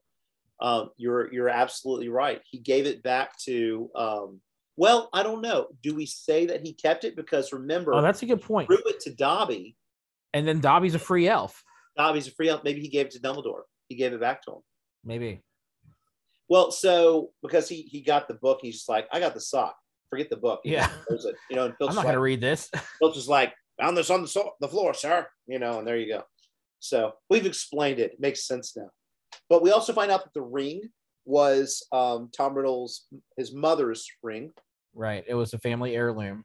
we're finding that there are going to be a few things that have meaning and we'll find that of course in the next you know in, in deathly hallows but the point being that we know there's two and based upon what tom riddle said in the memory to with slughorn that there's going to be five others Yeah. And We yeah, in- also- in theory, there are five more that we don't know about yet. We also learn right away that dumbledore knows or feels like he knows where another one is for Yeah. whatever reason now But he's been disappearing throughout the year and going on these little quests trying to find find stuff. Now, here's the question though. So here's here's the thing that I'm trying to understand. Maybe you can help me out with this. Dumbledore is devastated, not devastated, but like just staggered by the idea of this Horcrux thing. I had no idea that it would be like this. But then I'm sitting here going, then what have you been looking for? Why why were you looking for the ring? Yeah. And why what are you looking for this other thing for? Are you just looking for relics, powers, weapons? And I think that's kind of what I lean on is that he's thinking don't that, that there's like relics and weapons and runes, things like that. But yeah these kind of a little bit of a fast backwards thing going on here. You know what I mean? yeah could- i don't know i don't know it, it could be that he's looking for objects that are you know uh connected somehow to voldemort I would Um, have. It could have been explained away by him, by him saying something like, "I suspected, but I needed to be sure." You know what I mean? Yeah. That would have been enough. And I think that's how it is in the books. Yeah. I think that it's you know they obviously spend more time and, can spend more time with exposition in the book, but in the book selling it. Yeah. I, th- I think that's that's how it is that you know he's he's had this suspicion this whole time that the Horcrux is is how Voldemort has Yeah. managed to keep himself alive all this time but um you know particularly after the the diary incident Yeah. Um you know I I- wonder I wonder if Dumbledore had any inkling that Horcruxes were a thing that that Voldemort had been you know utilizing because he didn't he didn't use any of his Horcruxes to try to come back. Right. Um, you know, Which Dumbledore, interesting in itself. yeah, Dumbledore or uh, Voldemort went through Quirrell. I mean, he was he was uh, just a disembodied spirit that was in hiding, and uh, you know, the first time he comes back, he's he's using the body of somebody else. That might not have been fully fleshed out from a literary standpoint Yeah, at that point. That that could have been something. I know we've talked about how we have a feeling like she knew what she was doing, but that might not have been fully fleshed out. You know, could be. but I do think like before we move on to the the kind of coming to the climax of it, um, it should be said that Malfoy has been going through quite the journey himself since he's been given the task of doing something by Voldemort. And uh, a few things that have been going on is the the Borgin and Burkes uh, that's in the um, Knockturn Alley of Diagon Alley, um, Diagon Alley, uh, Diagon Diagon. Alley, and uh, you know that place has a vanishing cabinet in it and there is also a vanishing cabinet in the room of requirement. And um, uh, Draco Malfoy is spending a lot of time doing spells and stuff with it. But you're also seeing a transformation in Draco where he is a bit more isolated. He's not just like the bully kid. He is completely. First of all, he looks extremely dapper. You know, um, Tom Felton. I mean, he's kind of a cute kid, you know, but uh, at the same time, he, he looks pretty dapper and handsome and well dressed, more professional, more you know, um, adult like in this rendition than he's been before. And um, the fact is, is like he is transforming and becoming. Well, and um, even at the beginning of the even at the beginning of the film, he's he's basically convinced that uh, this is his last year at Hogwarts. Yep. Yeah, he he's he's here to perform a task for Voldemort, and you know once he finishes that, he is going to uh just be a Death Eater, and he doesn't need this education anymore. No, he doesn't need he's got the dark mark, but he also isn't confident that he can accomplish it, and he's got a lot of uh, he's got a lot of pressure on him as he is having trouble and difficulty making the vanishing cabinet work. In the movie, he's crying. You know, I think that one thing that the movie did very well um, is it gave us a visibility to things that we couldn't really see the scope of in the book um, for him. And I thought that, that was very helpful uh, to see that transition because I see him broken down more and more. Yeah, I see him given this task that makes him feel important and who he is. I have been given this task by the Dark Lord. You know what I mean? well, but the, the sad part hurts him as time goes on. what I was going to say, the, the sad part of it is that, you know, the, or the truth of it is that Voldemort doesn't have any faith in Draco. No, He doesn't think he's going to be able to pull it off. I mean, you're, you're asking this sixth year student at Hogwarts to Yeah, kill the most powerful wizard in the world. Now I think he's doing it as a punishment Yeah. Oh yeah. He's, You know he's punishing Lucius Malfoy for failing him. for failing him uh, when and dropping the prophecy. You know what I mean? And uh, I think that I think that's that's that's a huge part here because Draco, we start to learn who's evil and who's not evil. Yeah. Draco is not evil. No, he doesn't Draco is a bully, and Draco's a snob. He's a well, product of his upbringing, is what he is. proud of his upbringing, but he is not evil. And um, and you see the compassion in Dumbledore. We'll get to that, but the point is, is Draco does accomplish his task with the Vanishing Cabinet, which is to be able to get Bellatrix, uh, Fenrir Greyback, and then a couple other Death Eaters into Hogwarts Yeah. uh, for a final act. Um, so there is a cool scene uh, or a serious scene that happens between Harry and Malfoy at some point where Harry uses Sectum Sem- Sempra, um, in, uh, which is from the uh, potions book that he has, the Half Blood Prince book.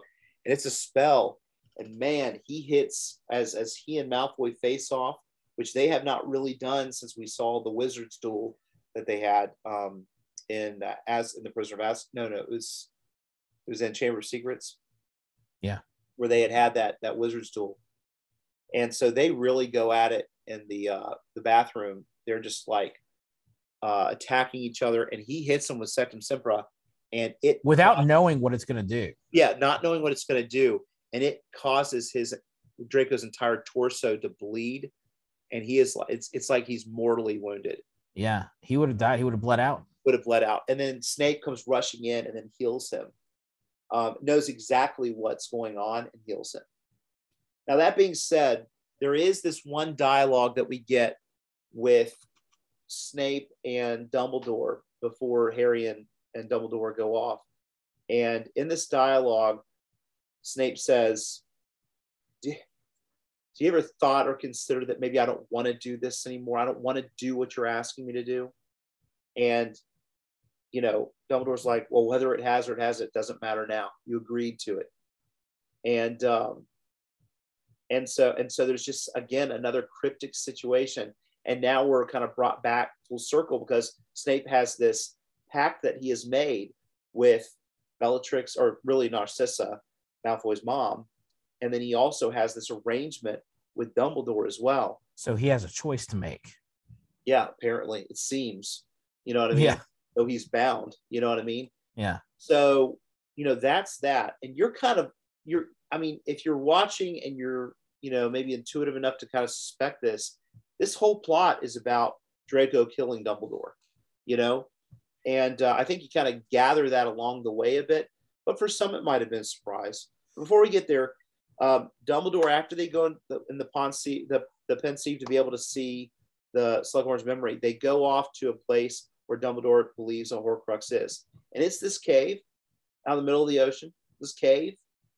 And this is pretty intense, pretty scary scene, you know, because they go across this uh, boat over to this little rock island. And, you know, Dumbledore's made a deal with Harry. He's like, whatever I ask you to do, you got to do. You got to, I mean, you've got to, you've got to follow my instructions no matter what.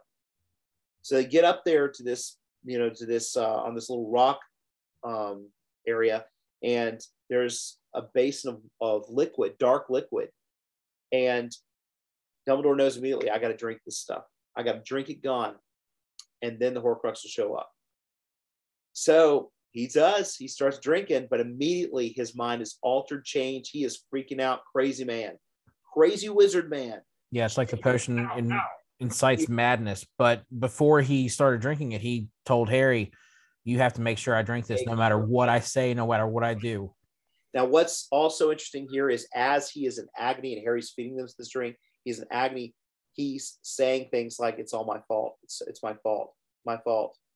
You know, which Yeah. you know is very important understanding Dumbledore as we come to know in the next uh, book or, Yeah. or two movies. Um, that, that there's a deep sense of guilt that Dumbledore has that is actually not related to. Um, Yeah, it has nothing to do with Nothing Voldemort or Harry. It's nothing. So much further in his past. Yeah. Yep.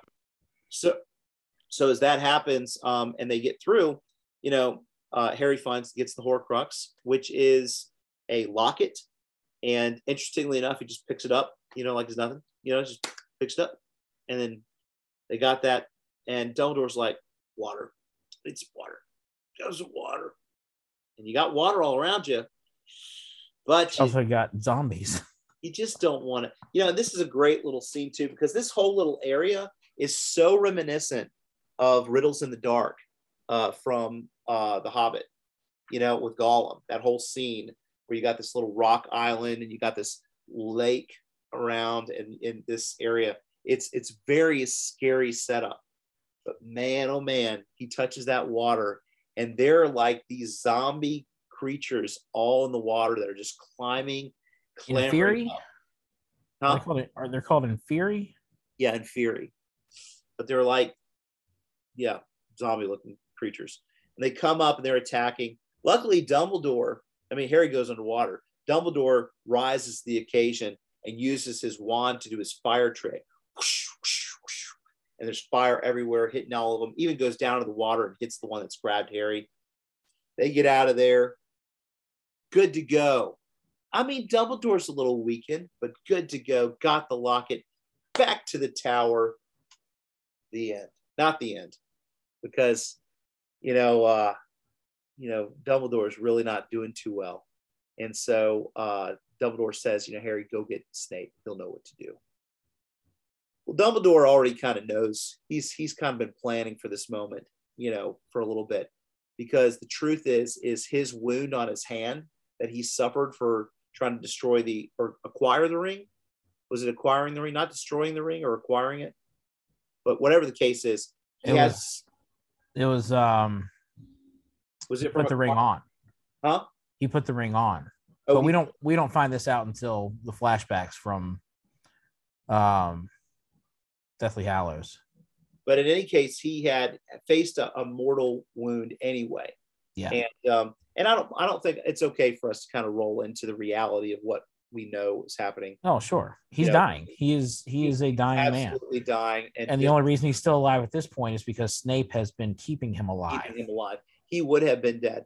And so, you know, the pact here is is pretty solid between him and Snape um, for what's about to happen. And some of this stuff, you know, as you're watching it and you've not seen Deathly Hallows, so spoiler alert, if you haven't seen him, you should have by now.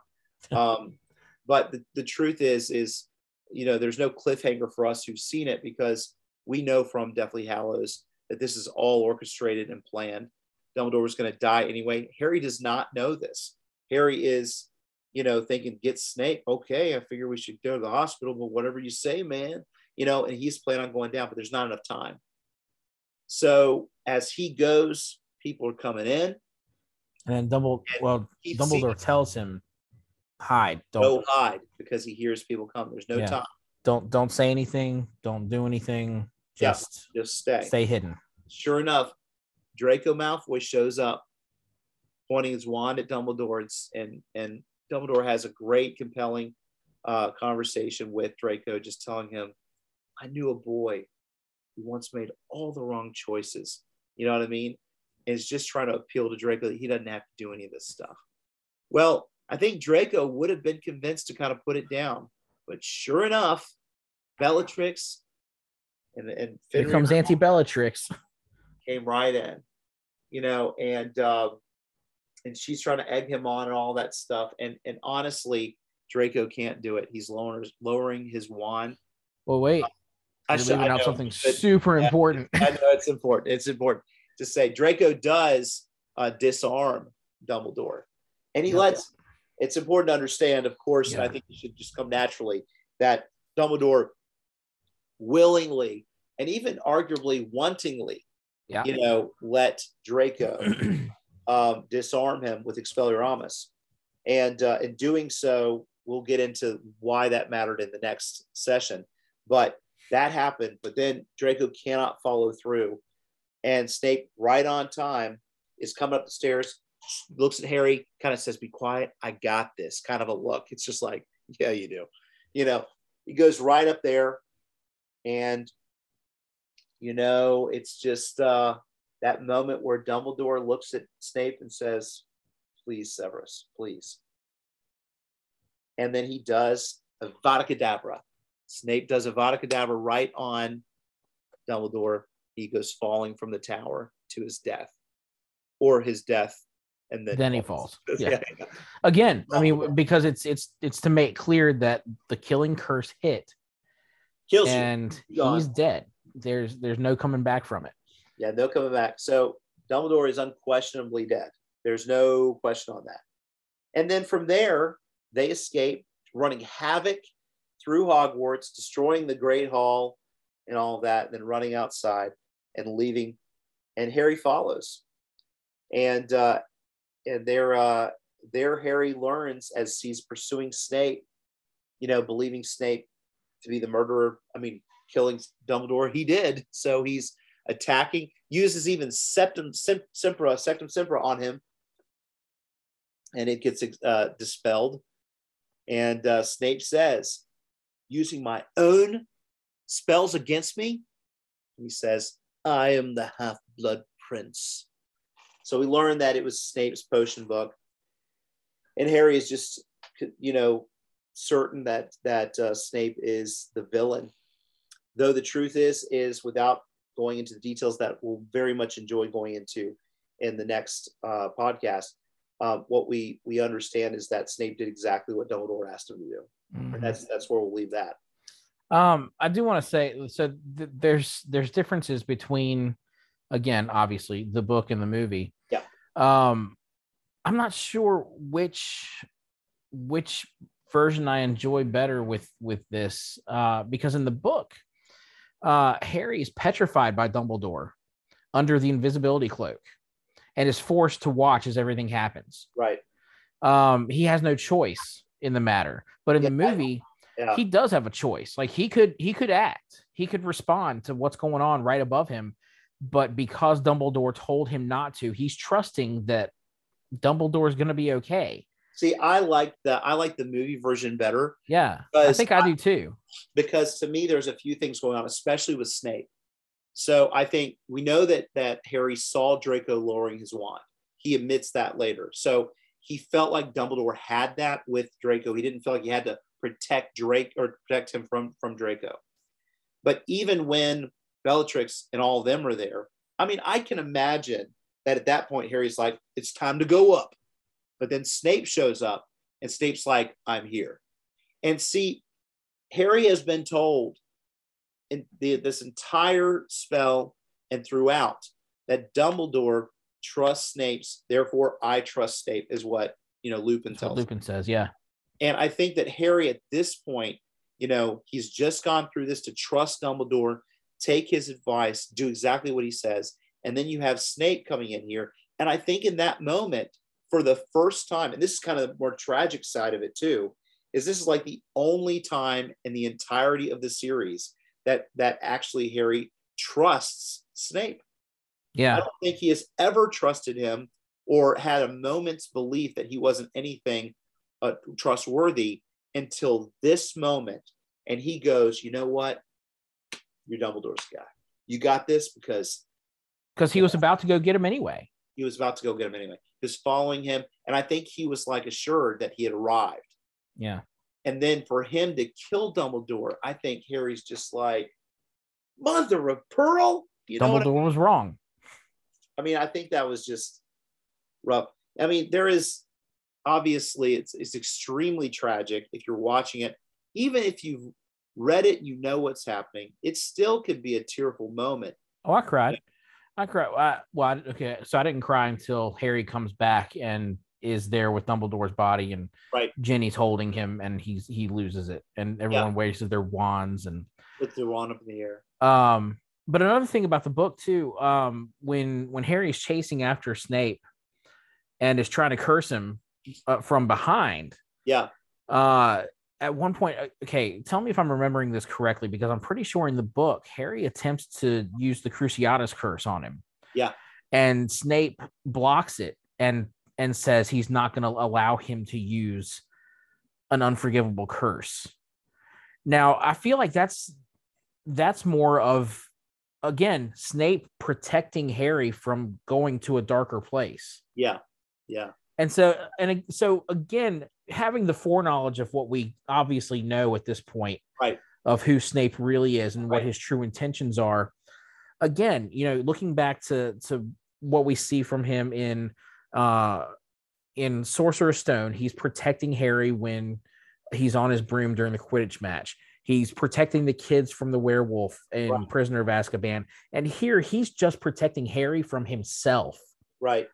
Uh and you know in, in the book he's he's protecting him from using this unforgivable curse and from going to a place that he knows he shouldn't go to. Right. And and so uh, you know again I, I think it just you have these subtle reminders over and over again that snape is the good guy but we really want you to think he's the bad guy. Yeah. Yeah. No i mean honestly it's it, it, it's very interesting too because so many theories just like would come up in my head before Deathly Hallows. And, you know, I think, uh, let's see here, Half Blood Prince came out in 2005. So that was, yeah, the book. So, you know, 2005, we had uh, was that right around the Goblet of Fire? Goblet of Fire was 2004, Yeah. something like that.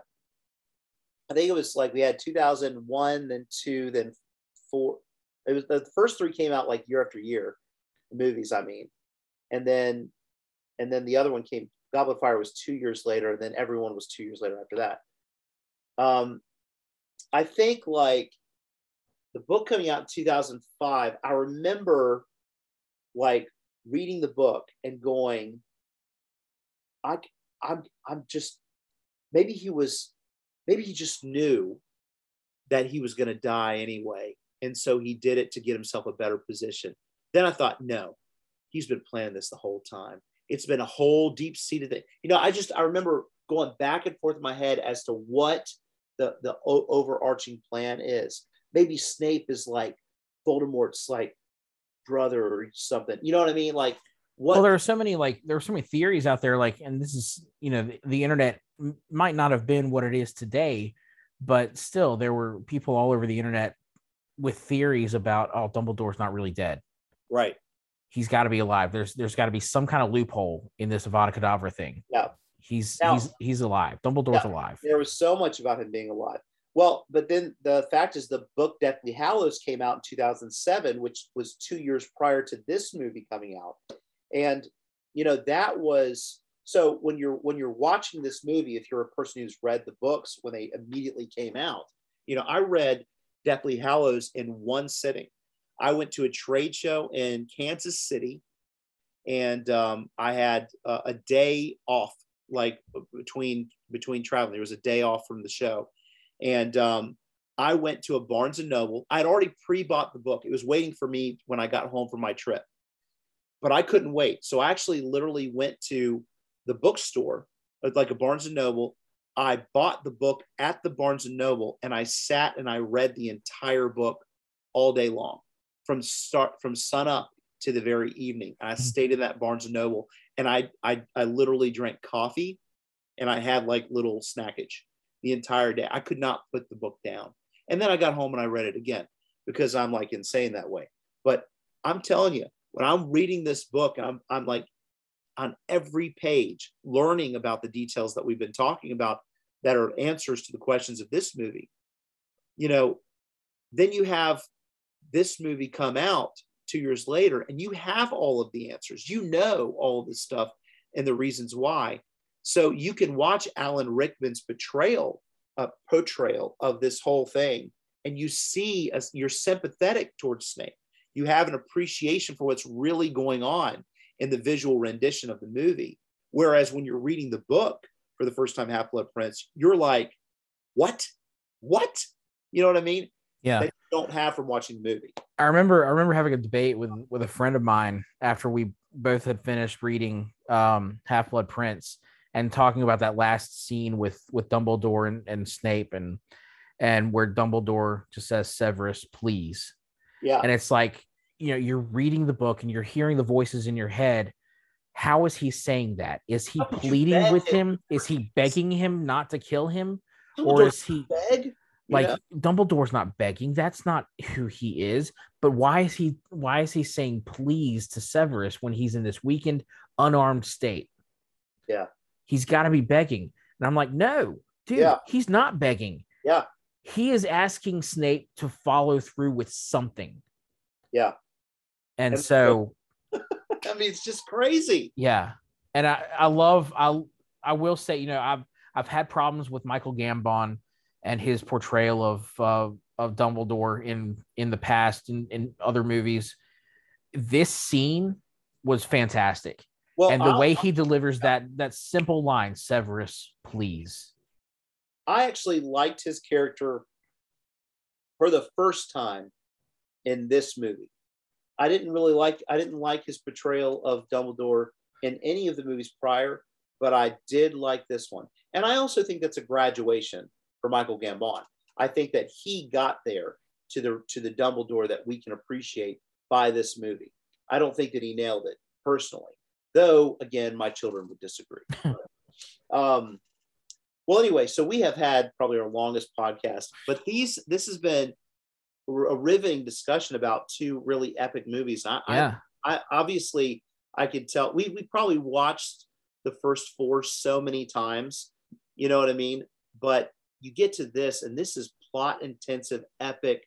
You know, it's got some serious plot points uh, and mysteries, and I think that's why you and I get so excited about these, maybe more than the others. Well, and these these are where it's like it's ramping up to all right, we're coming to a, a real end on this, and so, um, yeah, uh, next week we will be discussing um Deathly Hallows. Deathly Hallows parts one and two. Um, and really, you know, might as well treat it all as one big movie, right? I mean, it's We're just gonna roll. We're gonna roll. it- it is uh again you, you talk about intense uh that is that is an intense one I, and and they are in a tent for a lot of the a lot of the uh movie Yep. um so once again uh we have been Peckapalooza in various uh if you have enjoyed this episode this podcast please uh give us a like give us five stars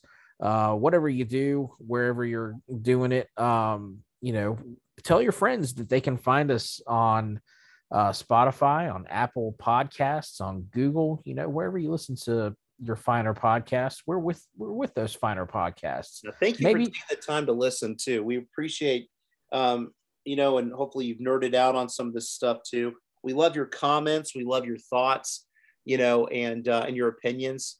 And as we're finishing out these series, you know, we're going to do Deathly Hallows, um, and then we're going to roll into Fantastic, Fantastic Be- Beasts, both um, or all three movies for those. And while we're doing those, we're also doing these special podcasts for Obi Wan. That's right. So come back tomorrow and you'll be able to catch our discussion about uh, the fourth episode of Obi Wan Kenobi. Um, I'm pretty sure the episode title is just part four, right? I think so. Um, so yeah, uh, again, come back tomorrow. Uh, if you've been enjoying the Obi Wan Kenobi discussions that we're having, uh, come back for that. Um, leave us your comments. Let us know what you think. Uh, because as Invaria said, we do love reading your comments and uh, and hearing what you have to say. So, excuse me. Um, any other thoughts before we uh, Oh, end this thing? We're good. We're good. Thank you all for listening and have a All great right. week.